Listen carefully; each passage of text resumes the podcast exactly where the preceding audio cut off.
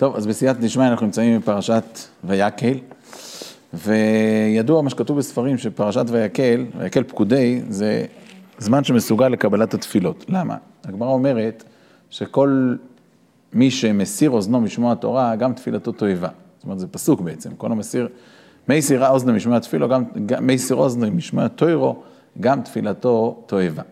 אז בשבוע כזה, שאנחנו בעצם קוראים בתורה דברים שכבר קראנו, פרשת סטרומו קראנו מהציווי מעשה המשכן, פרשת זצבי, קיסיסו וכולי, מעשה המשכן חוזר על עצמו עוד פעם ועוד פעם ועוד פעם, ועם כל זה קוראים את זה בתורה, אז זה השפיץ של בן אדם לא מסיר עצמו משמוע התורה, אז ממילא אין תפילתו תועבה. זאת אומרת, המצב הזה, שיהודים מוכנים לשמוע דברים שהם כבר מכירים, וקראנו עוד פעם ועוד פעם, ולא מסירים את האוזנם משמוע התורה, אז זה גורם לזה שאין תפילתו תועבה. אז כתוב בספרים, שמעתי את זה מהרב רוזנבלום פעם, שאומר ששבועות האלו זה זמן לקבלת התפילות. השאלה היא, על מה צריך להתפלל בזמן הזה? אז אה, בואו נשים לב על מה אנחנו צריכים באמת להתפלל. פרשת ויקל מתחילה עם העניין של אה, מעשה המשכן, אבל התורה מתחילה, אלה הדברים אשר ציווה השם לעשות סויסום, ששת ימים תעשה מלאכה, וביום השביעי שב, שבתון, שב, שבס קוידש.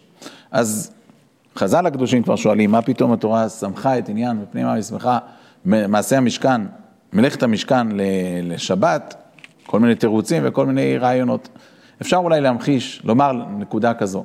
בעצם, כמו שאנחנו מבינים שיהודי בלי שבת זה לא יהודי, אז התורה רוצה לחדד לנו שאנחנו צריכים להבין דבר אחד, שיהודי בלי משכן, יהודי בלי ביס המקדוש, זה גם לא יהודי. זאת אומרת, להבין שזה לא בתור עוד איזושהי מצווה, שכן, אתה יודע מה, אי פעם בעזרת השם נזכה לקיים אותה, אולי, אתה יודע מה, כשנכדים או משהו כזה, יהיה, יהיה זמן. לא, אנחנו צריכים להבין שההתייחסות שלנו לדבר הזה צריכה להיות כמו התייחסות לשבס. יהודי שמבין שבלי שבת הוא לא יהודי, אז צריך להבין שאותו יחס התורה נותנת למאייסי המשכון. כך חשבתי פעם שאפשר אולי להגיד שזה מה שהתורה רוצה לרמוז. ובאמת רבינו בחיים, בפרשת השבוע שלנו, בסוף הפרשה, אומר ככה, ודע כי הסיפור בעניין המשכן וקהיליו, והחקירה בתכונת צורותיו ומובאיו, ושיעור אורכן ורוחבן וקומתן, אף פי שבית המקדש קיים. כרגע אין לביס המקדוש, מצווה גדולה היא. עד שמיים יגיע סחורה, ותורה היא וללמוד אנו צריכים. וכן הזכירו רז"ל בעניין הקורבנות, כי כל המתעסק בלימוד פרשיות ויישא וייתן מליבו ענייניהם, כאילו הקריב הקורבן עצמו. הוא שאמרו כל העוסק בפרשת עולה, כאילו הקריב עולה, בפרשת חטאת, כאילו הקריב חטאת וכן כולם. הלמדת מזה על הסיפור בפיו בלבד, שכרו איתו ופעולתו לפניו, כאילו עשה המעשה והקריב קורבן על המזבח. והוא הדין בסיפור ענייני המשכן והמקדש, שיש לנו זכות עצומה ועקב רב כאשר נהגה בהם ונשתדל להבין פשוטם ונגליהם. על אחת כמה וכמה אם נזכה להשיג תוכם, להשכיל אחד מרמזיהם, והוא שהזכיר דוד על העניין הזה, על הנסתר ועל הנגלה, סובו ציון ועקיפוה, ספרו מגדליה, שיטו לבכם לחילו, פסגו ארמנותיה, למען תספרו לדור אחרון. ובזכות הסיבוב וההיקף בנגלה ובנסתר, ישיב שכינתו לתוכו, שנאמר, כי זה אלוהיקים אלוהיכנו נבוא ונהגנו על מוס. הווה אומר שבעצם אומר לנו ככה, על ידי ההתעסקות, על ידי הלימוד בעניין המשכן, על ידי זה אנחנו נזכה שנביא את המשכן אלינו. אז אם על ידי לימוד דיני המשכן ועניינים שלכאורה באמת כבר לא רלוונטיים כלפינו, על ידי זה אנחנו נביא את השראת המשכן, השראת השכינה אלינו, אז ודאי שיש דבר אחד שהוא הרבה יותר חזק מזה, שזה הבקשה, שזה הציפייה, שזה התשוקה לדבר הזה. כי זה חז"ל הקדושים אומרים לנו במפורש, שזה יהיה התפקיד של עם ישראל באחרית הימים. ישנו פסוק בספר הושע, שאומר, אחר ישובו בני ישראל, אומר רש"י, אחר ימי הגולה. ישובו בני ישראל, וביקשו את השם אלוהיכם ואת דוד מלקום, ופחדו אל השם ואל טובו באחרית הימים. אז נגיע לפסוק הזה בעזרת השם בסוף הדברים. אבל התורה, אמרנו פרשת ויקל, התורה באה ואומרת לנו דבר אחד, תקשיבו רבותיי, שבת, יהודי בלי שבת זה לא, לא יהודי, יהודי בלי בית המקדש זה לא יהודי, ולא כמו יהודים כאלה שאומרים לעצמם, בסדר, אין לנו בית המקדש, אבל ברוך השם, יש ישיבות, יש מוסדות, יש תורה, יש חסד, יש דברים חשובים מאוד מאוד, בלי לזלזל בשום דבר, אבל צריך לדעת שאנחנו לא נמצאים במקום שבו אנחנו באמת צריכים להיות. ראיתי השבוע במדרש, נקודה שבאמת חיזקה אותי מאוד מאוד, וזה בהמשך למה שדיברנו שבוע שעבר. דיברנו שבוע שעבר בעניין הזה, ש... בן דוד יבוא, אומרים לנו חז"ל, אין בן דוד בא אלא בדור שכולו זכאי או בדור שכולו חייב. אז אמרנו, מילא דור שכולו זכאי, אפשר להבין, אבל דור שכולו חייב, איך ייתכן?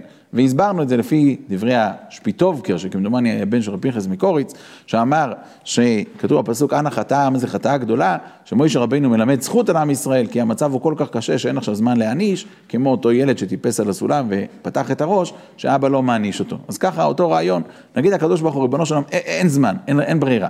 ראיתי שבוע מדרש, ואני רוצה, אה, רוצה להתמקד עליו. אנחנו אומרים בעצם, יש בנוסח ספרד, בכל אופן בתפילה, אומרים בבוקר, תפילה, תפילה לדוד, אתה השם מזנך ענני, כתוב בפסוק, כי כל העמים ילכו איש בשם אלוהיו, ואנחנו נלך בשם אלוקינו, השם אלוקינו לעולם ועד. ותמיד הפסוק הזה מפריע לי. למה מפריע לי? כי מה זה אומר? זאת אומרת שבעצם יש מסלול של אלוהי מואב, רחמנא, זה אלוהי עמון ואלוהי אדום, ואנחנו נלך בשם השם אלוקינו נבועד כביכול, זה עוד אחד מתוך רחמנא ליצלן, רחמנא לישזבן, הרי זה שטויות במיץ עגבניות, זה הבל הבלים, והקדוש ברוך הוא מלוך כל הארץ כבודו, מלך מלכי המלכים. איך הפסוק עצמו אומר, כי כל העמים ילכו איש בשם אלוהיו, ואנחנו נלך בשם השם אלוקינו לעבד. אומר המדרש, בפרשה, במדרש שלי, מדרש שוחר טוב, בפרק ב', סליחה, מזמור א'.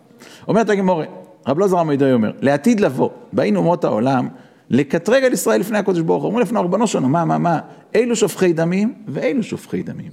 זאת אומרת, כביכול, עוד מה אתה אומר, שאנחנו לא בסדר? כי אנחנו שופכים דמים? אבל גם אלו, גם עם ישראל רחמנא ליצלן. אלו עובדים עבודי דזורי ואלו עובדים עבודי דזורי. אלו מגלים עריות ואלו מגלים עריות. מפני מה הללו יורדים לגיהנום והללו יורדים לגן עדן. זאת אומרת, למה הגויים מקבלים גיהנום ועם ישראל יקבל בעזרת השם גן עדן? אומר להם, אם כן, תרד כל אומה ואומה ואלוהי האימה. אומר, אין שום בעיה.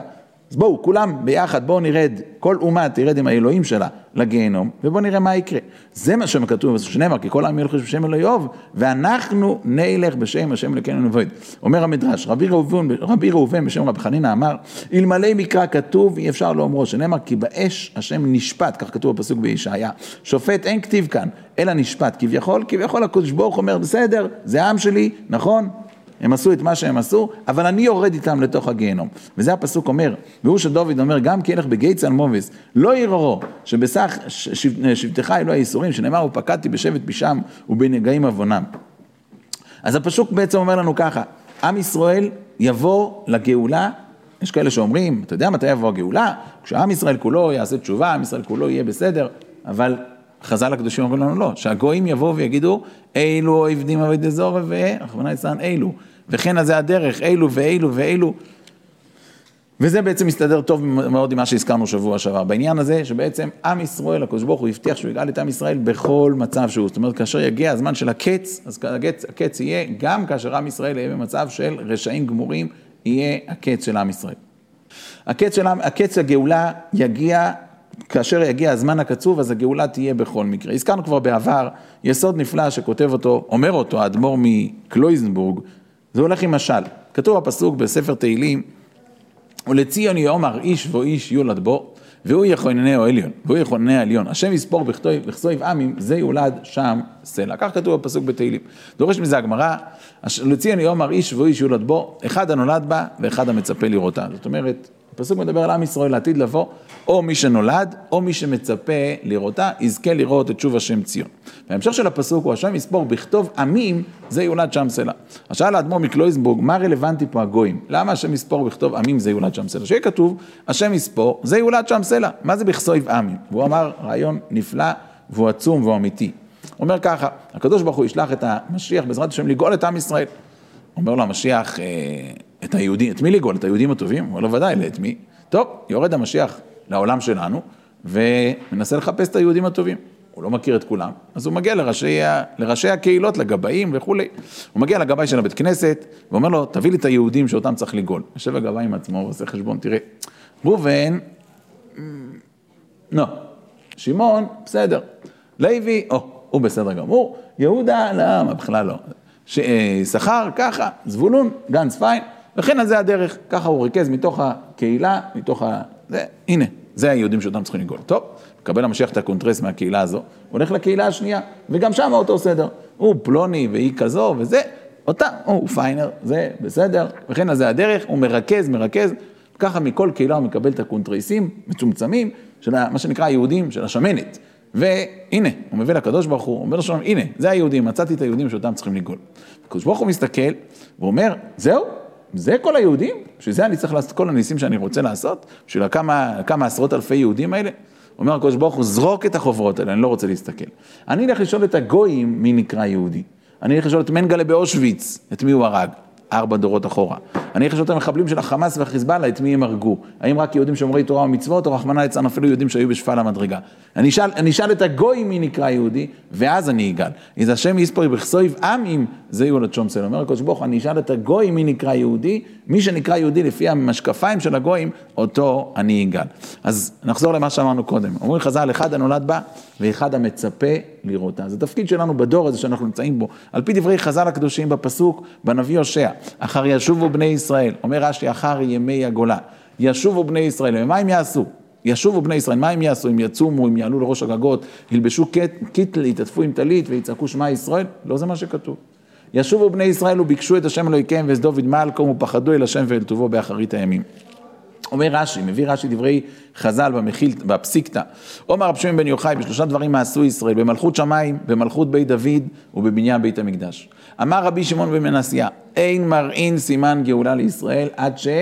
יחזרו ויבקשו שלושתם. זאת אומרת שיגיע המצב שעם ישראל יפתח את הפה ויגיד ריבונו שלם זה מה שאנחנו רוצים, לא ניצחונות בעירייה הזו, לא כישלונות בעירייה ההיא, לא עוד חבר כנסת, לא עוד תקציבים, בלי לזלזל בשום דבר, הכל חשוב. אבל גם אם יהיה ראש ממשלה חרדי וגם אם יהיה בכנסת 70 חברי כנסת חרדים, זה עדיין לא הציפייה שלנו, הציפייה שלנו זה מלכות שמיים, זה מלכות בית דוד ובניין בית המקדש, זה הציפייה שלנו. אחר ישובו בני ישראל, וביקשו את השם אלוהיכם ואת דוד מלקום, ופוחדו אל השם ואל טובוי באחריס היום.